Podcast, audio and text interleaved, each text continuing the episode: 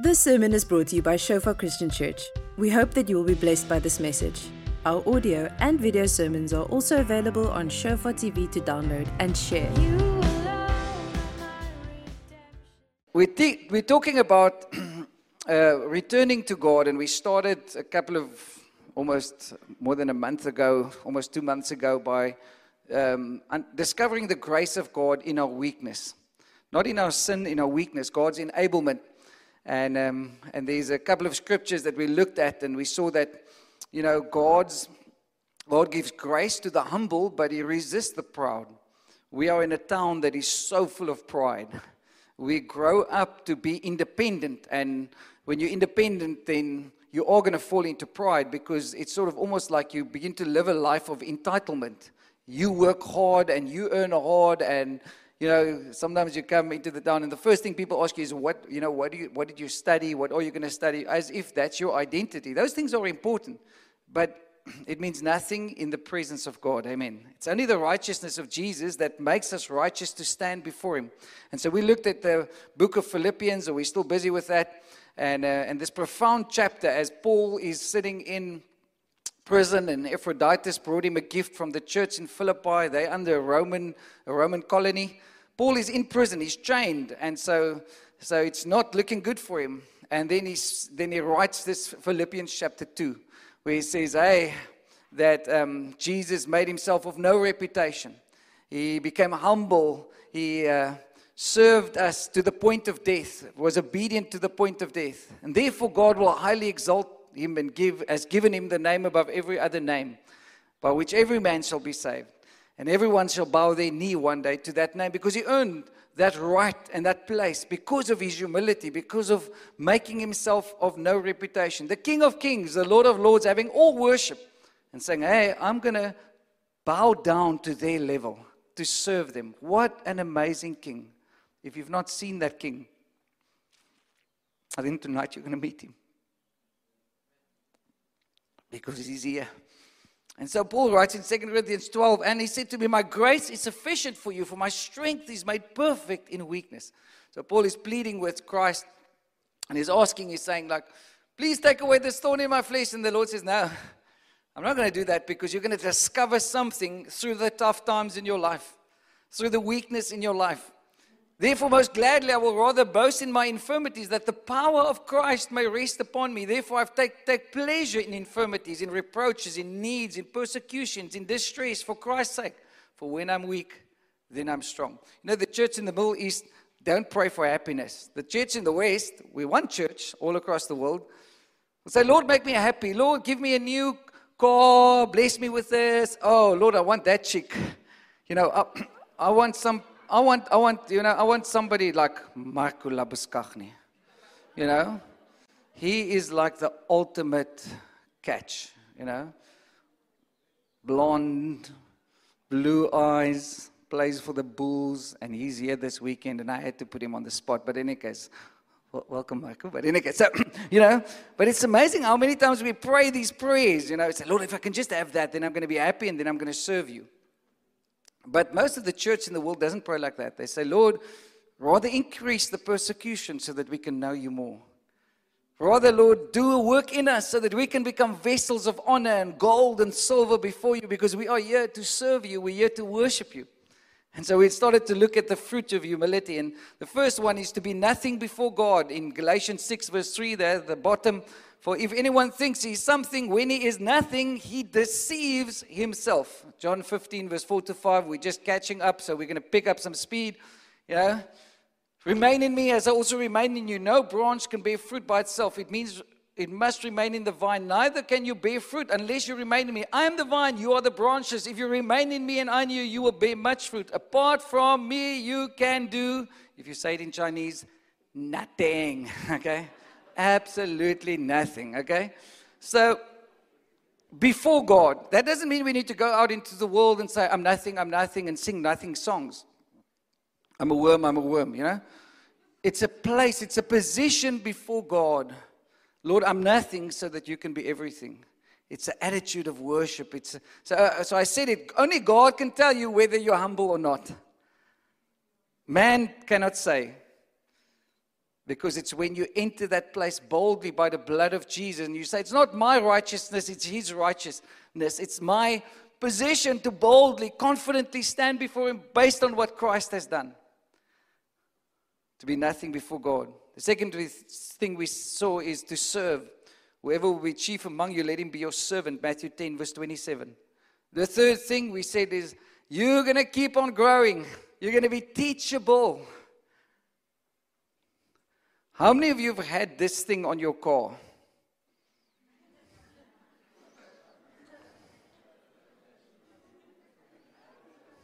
There's some nervous loss because some people still have it on their car. Years later. Some people dread this thing. What's the first thing when you do when you see a car in front of you that's got a big sticker like this? Take the gap around the stop street, you know, take it around the car. Lose your patience, get agitated, you know. but it's one thing all of us get to is to have this learned driver's thing on your car. For some people, it's the biggest nightmare of their lives. But we all have to pass that learn, you know. I, I, I must confess, I still don't know. Blind spot, mirror. Uh, you know, by the time I look into the road, my neck is half broken. You know, I don't know how, but but it's crazy. But I wish I can give every, every Christian a little sign like this. I'm a learner. I'm going somewhere. Never going to stop. But something, and that's what pride does, that's what happens in our hearts, is we think that I've arrived. I've, I've graduated from serving God. I've, I've graduated from worshiping God. I was in a moment like that in northern Zambia a couple of years ago. And um, I remember standing, and, and I love the church in Africa, especially Middle Africa, Northern Africa, because your service is seven hours long. So by the time you're tired, it's already four hours, and then they still continue. Then the, the afternoon stretch starts, you know. But I remember we were like three and a half hours, and the sound is like, oh, it's tense. It was loud. And I was standing in front, and I was like, we sing the same song over and over and over and over. And um, then you want to get bored a little bit, but then you realize, like, no, the angels are singing holy, holy, holy for a couple of million years. So how can they get bored? They don't get bored when they see God. So, so I was standing there, but then I was like really tired. And I remember this one moment that changed my life in worship when a guy who had no legs came crawling down the aisle in this red dust of northern Zambia. And he was like just fly, falling face flat on his face there in front of God and just worshiping him. And then we, we sang this old song He turned my mourning into dancing again. And this guy started to turn around without legs. And I've never looked at that song the same again. Because I realized, like, Lord, I've got legs, I've got a mouth. I'm not going to let any stone out there out worship me. I'm not going to be silent because it's a privilege to worship God. It's a privilege to serve Him. It's a privilege to serve His people. And we looked at Paul's life and how Paul progressed from being the least of the apostles to the least of all the saints. Eventually, in First Timothy, he says he's the least of all the sinners. The sinners, all the sinners of whom I'm chief.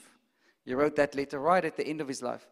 He says, I'm not just the least of the apostles. And as he progressed, as he grew with God, he became more humble. because the more you're going to grow, the more you're going to see who God is, the more you're going to know how little you know him. Now, now let's just be honest. Let, let's just cut it straight. We haven't even been out of our first galaxy. Have you thought about that? And we, as the human race, want to tell other people that there is no God and that they, God doesn't exist. We, we, we're so tiny and so small, we can't even see past our first galaxy. And now we want to be full of pride and say, God, there's no God. We're quite tiny. Have you, have you, have you noticed that? We've not even been under the sea, our own sea, sea, sea, swim, swim, sharky, sharky, that thing, okay? We, we've not even discovered what's under there. And now we want to make profound statements to say there is no God. It's like saying there's no gold in the earth. It means you have all knowledge. You've seen everyone's teeth. You've seen everyone's vanity cases. You've seen right through what Opa buried under the bed because they always believed bury the gold, you know. But it's very arrogant to say there is no God. Sure. But when we're teachable, when we're humble, we start to grow. And, and this beautiful relationship with God starts to manifest in our lives, and we begin to see His glory. And then we looked at the life of obedience. He humbled Himself. Jesus humbled Himself to the point of obedience. He became obedient to the point of death, Philippians 2, verse 8. Then, lastly, we saw to be occupied with God. If you've missed out the past couple of weeks, go and listen to all the sermons. Hallelujah. It will change your life. I'm not going to go into all of that. And we stopped at number six to be exalted by God. Because there's a place where God begins to exalt you, there's a place where God begins to lift up those who are humble. Those who think like I'm not worthy, it's uh, the Lord, Lord rather pick that guy, you know, rather do that one. Rather, those are the people God used. Isn't that the fishermen that He chose? Isn't that the people that He handpicked? The people that thought like, hey, I'm not worthy. And so when God speaks a word over you, when God begins to release what He says, then hey, say, Yes, Lord, I'm not going to disagree. Because false humility is when you start to disagree with what God says over your life. When you start to fall into self pity and blame, and you begin to say, No, no, no, not me. Because, hey, that pastor, he's much more spiritual. He drinks with the angels quarter past 11 every Friday morning and Wednesday and Monday and Tuesday. Now, I drink tea often with the angel. It's called my wife, Louise, okay? But not with other angels, but in any case, so. I just scored some points there. But in any case, so Luke 4, verse 11 God gives grace to the humble. Humble yourself in the sight of Lord, and he shall exalt you. Humble yourself, therefore, under the mighty hand of God, that he may exalt you in due time. And now we get to tonight's sermon. Amen. Are you all ready to go? okay. So we're going to talk about the life of Peter. And we're going to look at his life, of how he progressed, because in all of us, there's a part of Peter, especially through our culture. Any Peters here? Is your name Peter? Hello, Peter. Welcome to the club. Okay? So there's this guy called Simon, and Jesus called him Peter. And it's profound. I, I just love Scripture because Scripture doesn't hide people's issues. We try to become masters at hiding our issues, especially when it comes to the church. We're like, hey, how's it going, brother? Blessed. How's it going, sister? Wonderful, you know, pressed down, shaken together, and running over, you know. And I think, like, okay, you're going to get that later. But in any case, so, you know, we have these lingo, and then you can see on somebody's face they had a terrible week. Just say, hey, it really went terrible. But God is still on his throne, God is still faithful. Because he is. And so God called Peter. Jesus walked up and he said in Luke 5, Follow me and I will make you fishers of men. It was at a moment when they tried to catch fish. They didn't catch fish. Jesus says, Catch fish on the, throw the net on the other side, and this heap of fish. And then they get to the shore, they pull out that fish. And then this profound moment where Peter falls on his face and he says, Lord, first one who calls Jesus Lord in the New Testament.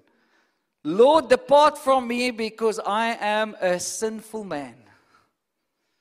A true moment of repentance. Now, fishermen knew how to fix stuff, they knew how to control, read the sea, do stuff. They were really in charge of their lives. And yet they caught no fish. And then Jesus walks into that area where they think they're strong. And he says, I, w- I want to show you who's Lord of your life. And so Peter discovers not just his sin, but his complete weakness because he realizes, like, wow, I, I can't do it in my own strength. We've been trying to catch fish all night. We tried every trick in the book. There's some of you that's trying too hard to impress God, and He's asking you to surrender. He says, Come, follow me, and I will make you. Peter says, Well, depart from me. I am really a sinful man. I'm not even worthy to come. And then we see this process of this man called Peter, this loudmouth, this independent one that wants to like do it, you know, fix my life, prove something to the world, and especially to the other Christians of how great I am. But sorry, there's only one great I am. Then we see this like process of this discipleship. Peter becoming a disciple. And he's rough around the edges. I love people that are rough around the edges in the kingdom of God. Because, hey, it's just, there's more grace for you. Anyone that can say, hey, that's me, that's me. Okay, don't put your hand up too quickly. Okay, but in any case. So in Matthew 14, we see Peter walk on water. He says, When you call me, when you speak your word, I'm going to. And there he gets out of the boat and he sinks. All the other disciples are still in the boat, so they couldn't take the Instagram photos. He was there. He said, like, hey, here I am, you know, I'm out on the water. And then he sank. He never had just little faith. He just went. He took risks. But then there's a profound moment in Matthew 16 where there's been a lot of opinions about who Jesus is. And then Jesus walks up to him and he says, um, and all the disciples are there, and he says, like, who do the people say that I am? And then Peter says, Well, uh, some say Elijah, some say the prophets, some say John the Baptist has returned. There's a lot of opinion of you. And then Jesus walks right and looks at him and he says, Now, who do you say that I am? And Peter says, Well, you are the Christ. You are the Son of the living God.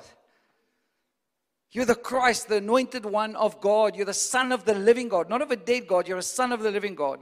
Now remember, even Jesus' own brother didn't believe that. Only after his resurrection did his own brother, his natural brother, believe that Jesus actually rose from the dead and that he was that he was the Son of God. But Peter is this first one that says, like, wow, you're the Christ, you're the Son of the living God. Jesus turns around and says to him, Well, blessed are you, Simon Bar Jonah, son of Jonah, Simon. So he, he talks to that Simon in Peter. Because you can see this conflict between the Simon and the Peter all the time. Simon, Flesh and blood, people have not revealed this to you, but my Father who is in heaven. And on this revelation, I will build my church, and the gates of Hades shall not prevail against it. And I will give you the keys of the kingdom. Whatever you bind on the earth shall be bound, and whatever you loose shall be loosed. You're going to know a revelation knowledge if you walk in this road of humility, if you start to ask Him. But it's not because you've read through the Bible 300 times or you tried more, it's because you've surrendered. And now Peter thinks like, yeah, that's great. Yeah. And then comes the Mount of Transfiguration. Whoa. What a moment. Jesus takes them up, the three of them. They're there. The Father only spoke. The first time the Father, God the Father spoke audibly was at the baptism of Jesus. The second time was on the Mount of Transfiguration. So Jesus transfigures. He begins to glow. He begins to like shine. And everybody goes like, whoa. And suddenly Moses and Elijah appears right there on the mountain. you know, and the disciples go like, whoa, they first think they're going to die. And then the father speaks and says, This is my beloved son, hear him. Uh, he's got a message, he's got a purpose, he's got a calling. The first time the father affirmed Jesus directly and says, You are my son, I love you, I'm pleased with you. God says that over each one of us. But then there's a time in your life when you start to walk on this road where God says, I've called you to become someone, I've called you to do something, I've called you to live in a space. And that's what he did right there over Jesus. But then we see this, this massive moment. So it's a huge moment on the Mount of Transfiguration. Not all the disciples could handle it, so Jesus just took the inner circle there. And the first thing that happens after that, right on the mountain, is Peter says, Okay, what are we going to do? Let's build an altar here. and you think, like, oh, Peter, you go again, you know? You want to do something. Rather just fall on your face and surrender and just enjoy the moment. But you want to like, let, let's do something. Let's let's build something. Let's let's get something going here. You know, let's let's um, because you know Peter didn't like awkward moments. It was just like that. You know, have you been on Zoom lately and there's this awkward moment and everybody stares at each other and you go like. You know, and then the guy organizing the Zoom, just like his internet goes, and you think like, okay, now I have to sit up with these people, you know, and I think like, have you ever been at awkward moments lately? You know, you think like, oh, okay, earth swallow us up. But in any case, so, and I can just see how God just actually enjoys Peter because he was really a disciple that God loved. The Bible says it a couple of times, even after the resurrection, when the ladies run and um, there's been an appearance of the resurrection, then the first thing they say is like, Go tell the disciples and Peter. Because God had a special place for the Peter. God loves that Peter. But there's something of that Peter that must die. It's called the Simon in that Peter. And so if you forget everything else, here we get to what I want to share the crux. Luke chapter 22. The low light. The ship sinking, crushing down, coming down. The Lord said, Simon, Simon. It's not saying Peter.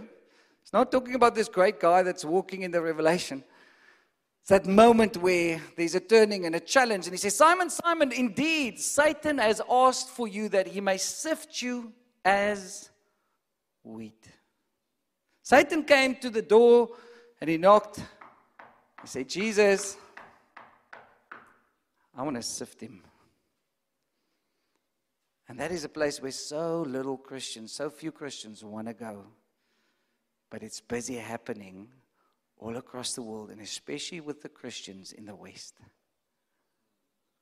There's a sifting. Some people call it a pruning, where all the extra emotional smoke screens are taken away. But don't worry, Simon because I have prayed for you. And I've prayed one thing specifically for you that your faith should not fail, that your faith shall not be shipwrecked, that you won't lose your faith in this time. And when you have returned to me, Jesus doesn't say, Hey, I'm going to pray for you that this temptation will go away and this challenge will be removed from you, that you won't be sifted. And I'm going to just say, Get behind me, Satan. He says, Now I've prayed for you. And do you know what? You're going to walk away from me, Peter. And when you have returned, I have one mission for you strengthen your brethren. And here comes the Simon again. But he said to him, Lord, I'm ready to go with you, both to prison and to die. Then he said, I'll tell you, Peter. That's what Jesus said. The roosters shall not crow this day before you will deny me three times that you know me. And then we know the story. Peter enters into this place where Satan shifts everything and Peter falls short. Peter denies Jesus three times in front of the people there. Eventually, Peter is so full of shame that he runs away. and I can just imagine those next couple of days Jesus gets crucified, Jesus risen from the dead. What went through the heart of Peter? What were the struggles? Because he has been three years of ministry. He has been three years of like uh, with Jesus, and now the biggest flop in history. The big Peter. All that came out was Simon. But don't worry, Simon. I've prayed for you. I wish we could spend three hours tonight on Jesus as our intercessor. It's called the mediator of the new covenant, the advocate with the Father. The role of Jesus in heaven today is the great intercessor. Sometimes we pray these vain prayers, a lot of prayers, trying to, sh- to move people's arms. And you should just start sometimes and say, okay, Lord, what are you praying over the church right now? Are you praying for the new Porsche? Are you praying for the new happiness, the new breakthrough? What are you praying for the church right now? What are you praying over me right now? Jesus is praying that that Peter will stand up. Jesus is praying that the Simon will die. Woo! No, Pastor, the prosperity gospel doesn't say that. God really wants to give me a BMW, you know? God is really here to make me happy. God will allow sifting in your life, sir, lady. I come from a wheat farm, and you have these big combine harvesters, and what they do is they like stamp the wheat so that the chaff falls out and the heavier wheat falls down, and there's a separation. that all the junk gets removed so that the pure seed remains. But it's quite a process. Anyone from a wheat farm here? In the old days, they used to like have these sifts and then they would stamp it. Same like with the wine press. That's why Gethsemane is called the wine press. It's where you press the olives and you press the wine so that only the juice comes out and all the other stuff is separated. Ooh. I don't like this gospel, but it's true. And then we see this beautiful picture, the story of Peter. You can go to the next slide. Because there's this one moment now, Peter has denied Jesus, he runs away. In John chapter 21, after all of this, and it's not just the denying of the three times, but what begins to happen is Peter my vrentivor. What is that in English? My rantiwar, you know? My vrenty truth, you know, vrentivor, windy truth, you know. I don't know what vrentivor is in English, but vrentivor is a good Afrikaans word. But what is vrentivor? Really, you know, really, really. This is now my really, okay? So Peter goes back, and now in scripture it says, let's go back fishing. You can go read it in John 21. we don't have time to read through all of the scriptures, but go read it. He says, let's go back fishing. Let's, let, this Jesus thing doesn't work for me anymore. And whoops, goes back fishing. Yeah, they're on the boat. All the other disciples, they're following. Yeah, it's not like they were the heroes. It's only the ladies that remained with the cross and with Jesus, okay? So, ladies, stick close to Jesus, okay? Amen. Can we get a whoop whoop for the ladies? Yes, yes. Come on, men, you can do better than that. Whoop whoop. Not like the ladies, like whoop whoop. Okay, go like a okay guy. But in any case, so. But so they run back fishing. They they're on the shore. They're just like losing it, or they on the boats. And yeah, Jesus is standing on the shore and he's busy barbecuing fish.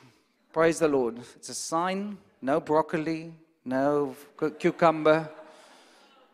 Can somebody get, get an amen for the Karoo meat people? Okay?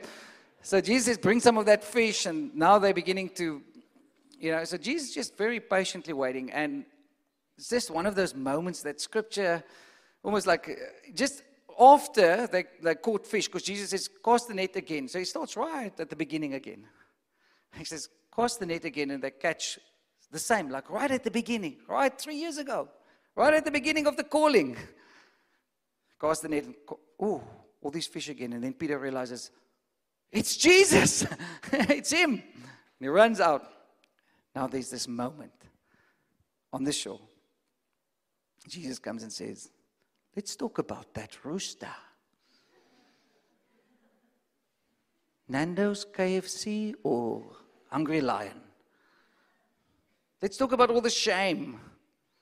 Let's settle this issue. Now, Jesus asked him a very specific question. He says, Peter, do you love me unconditionally? He uses a word there, agape love. And Peter stands there and he's got this moment, and now he has to decide is he going to let that Simon conquer again?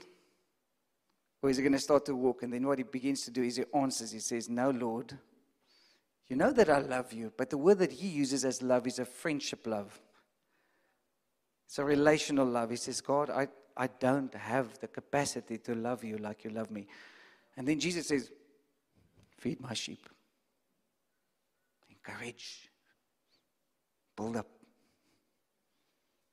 He says, Peter, do you love me unconditionally? Do you agape love me? And he says, No, Lord, I don't. I, I just cannot. I don't have the capacity. Jesus says, Tend my lambs. Love my people.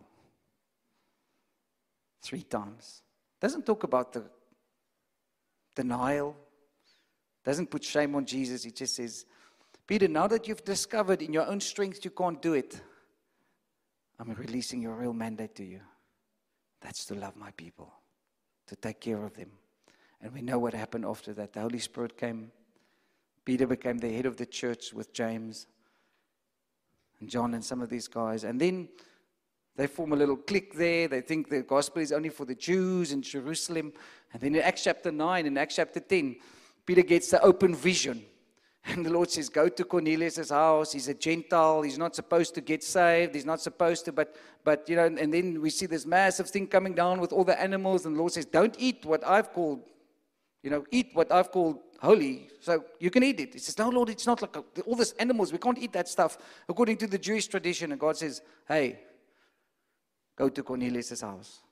And Peter, out of his brokenness, steps over a line that nobody was willing to go.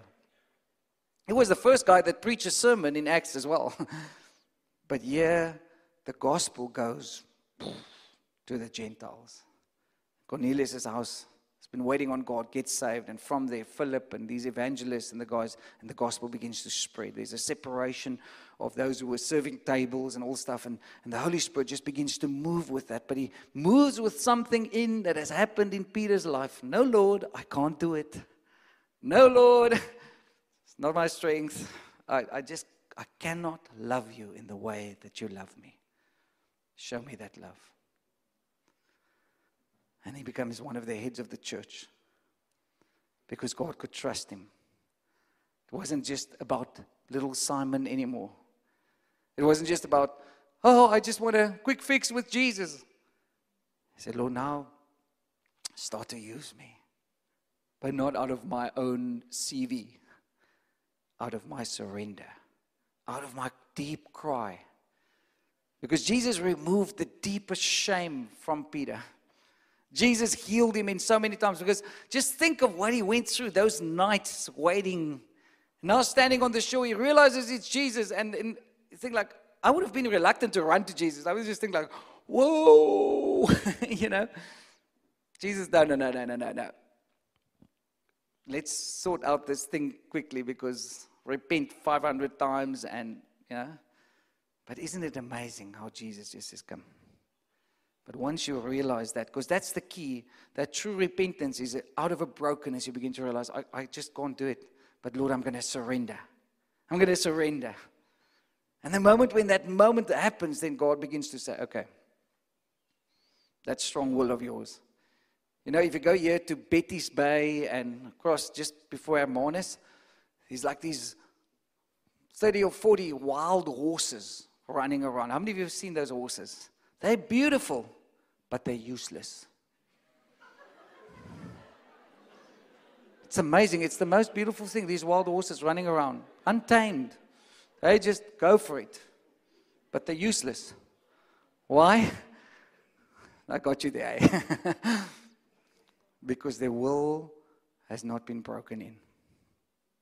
They've never learned to serve a greater purpose than themselves. They're beautiful, running around. The mane hairs are blowing all over. I don't know what monarch is, but in any case, those look beautiful. The moon hairs. But there are these moments, you know. And so for all of us, God will take us like it took Simon, and he says, I, I, I want to bring that Peter out. And it's difficult for us to surrender. It's difficult for us to humble ourselves. Don't say, Lord, you must, don't never pray, Lord, humble me. I said it a couple of times. Don't pray that. Say, Lord, I, I humble myself. If my people who are called by my name will humble themselves, repent, turn from their wicked ways, the lights will go on and there will be no more darkness in their lives. Amen.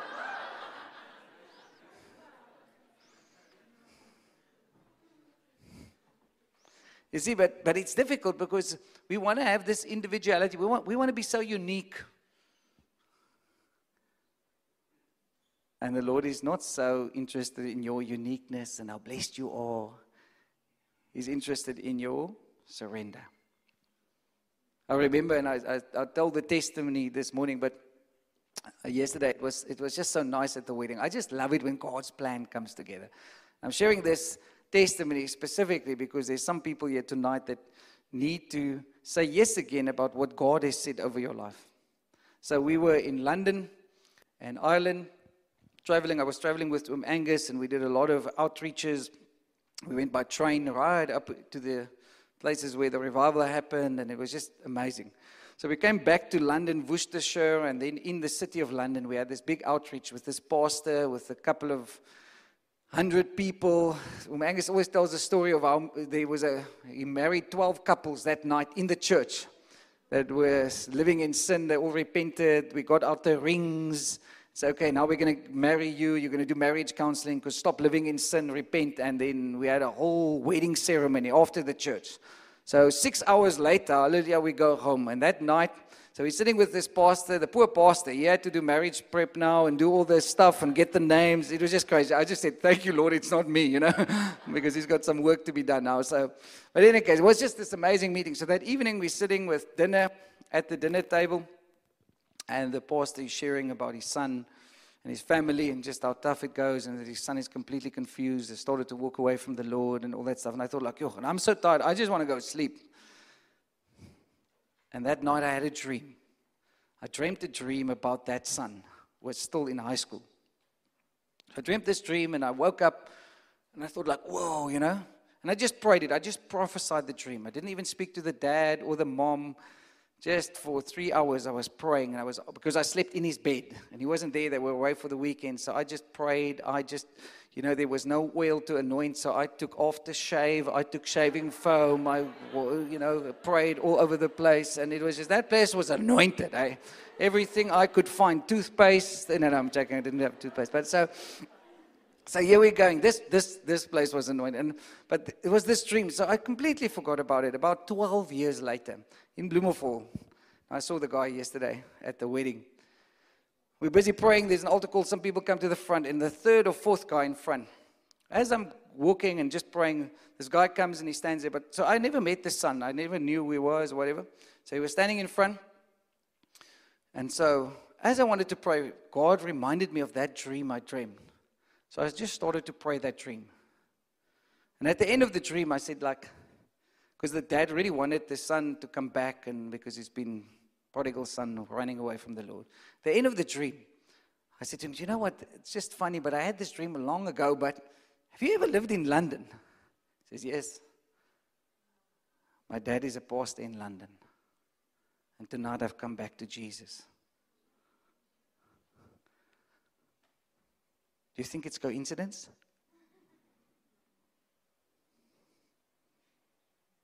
Because God's words will remain over your life. And you can run all across the world. Sure. Thank the Lord for grandmoms and granddads that pray for you. I mean, how many of you have got granddads and moms and dads and people that pray for you realize like you can run but you can't hide. you know? Run, Forrest, run. The word of the Lord will come to you by day or by night. but you see, God will never manipulate or abuse, He always invites. And Peter had to come to this place of just complete surrender. Say, Lord, I, I just can't do it. But remember, Peter, when you return,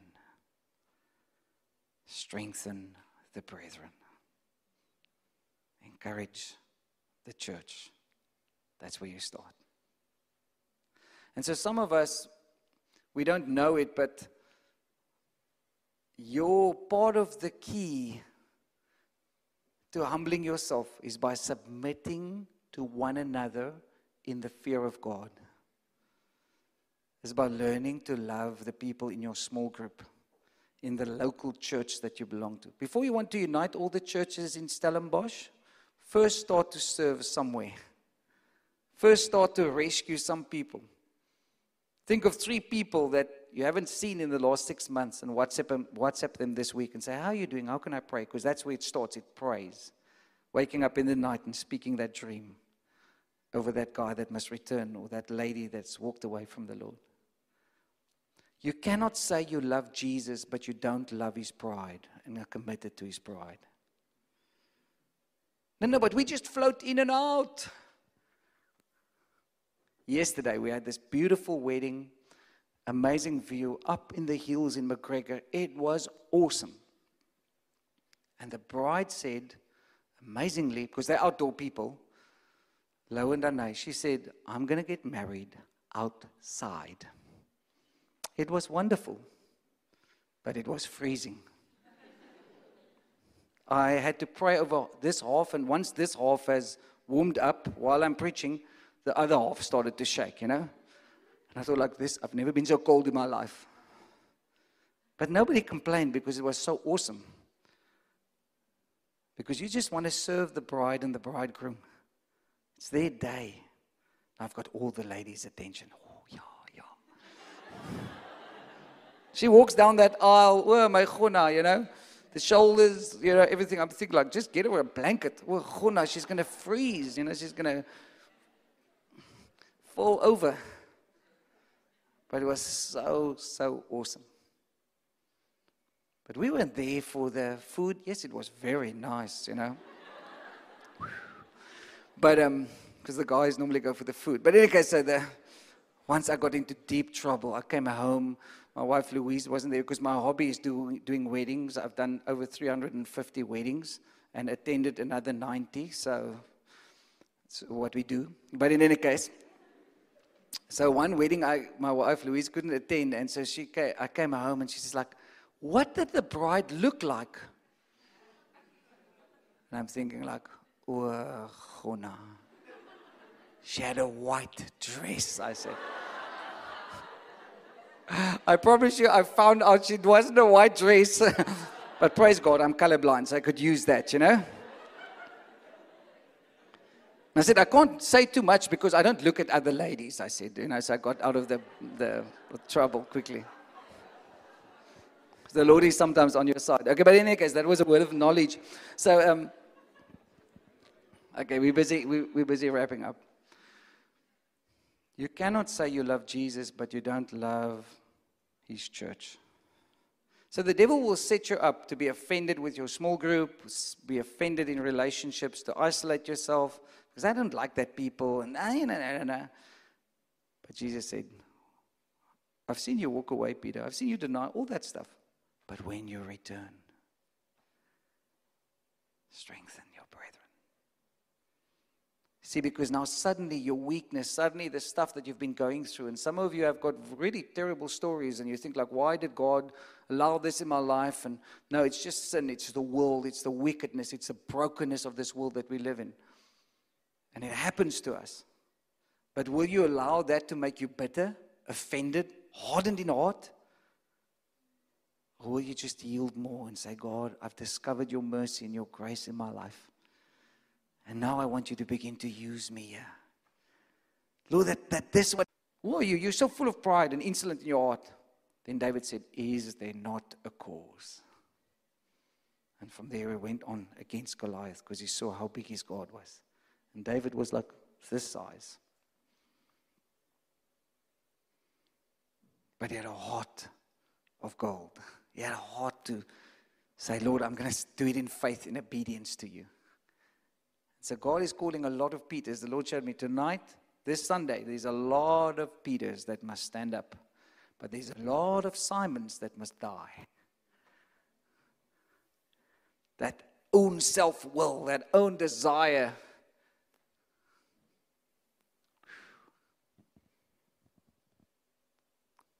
Because Jesus is here and He's going to set you free. Wow, what an amazing moment when Jesus comes. When you go to the Middle East today, most of the people there had a dream of Jesus Himself appearing to them. We visited a place in Iran, and these people told us she was the lady was actually a Muslim imam. She came to the Lord, and she said one night they, she just felt that she had to prepare an extra meal at the table now, they don't know who Jesus is. They've heard of Jesus as Isa in the Injils, the Gospels, which is in the Quran, but they just think he's a prophet. So she was thinking about this Isa, and she was thinking about Jesus, this prophet that is just weird. And she felt she had to place, she had to prepare an extra place at the table for a family, just for food. And people thought, like, family was like, what? So that night, as they go to sit down at the table, there's a knock on the door. And the stranger comes and says, I'm coming for that place you have prepared. And so she lets him in. And She, they go to sit at the table. They begin, she begins to asking him about this prophet. And then he takes the bread, breaks the bread, The one who you're searching is me. And he disappears. And she becomes one of the biggest evangelists, preaching about the man with the white robe that has fire in his eyes. The man in the white robe that has fire in his eyes. His name is Jesus. And he's here tonight. And he's asking one thing I want all of you. Don't just give him 5%. Don't just give him little bits because you, you're fooling yourself. Peter had this struggle, and some of you are having this struggle tonight. And he's not here to condemn you or shame you, point you out. Say, you son there at the back, in the second row at the back. He said, just come. Come and learn from me, because I'm lowly in heart, I'm humble. Come, will you follow me? I want to make you. Depart from me, Lord. No, come. But repent of those things. Lay down the Simon.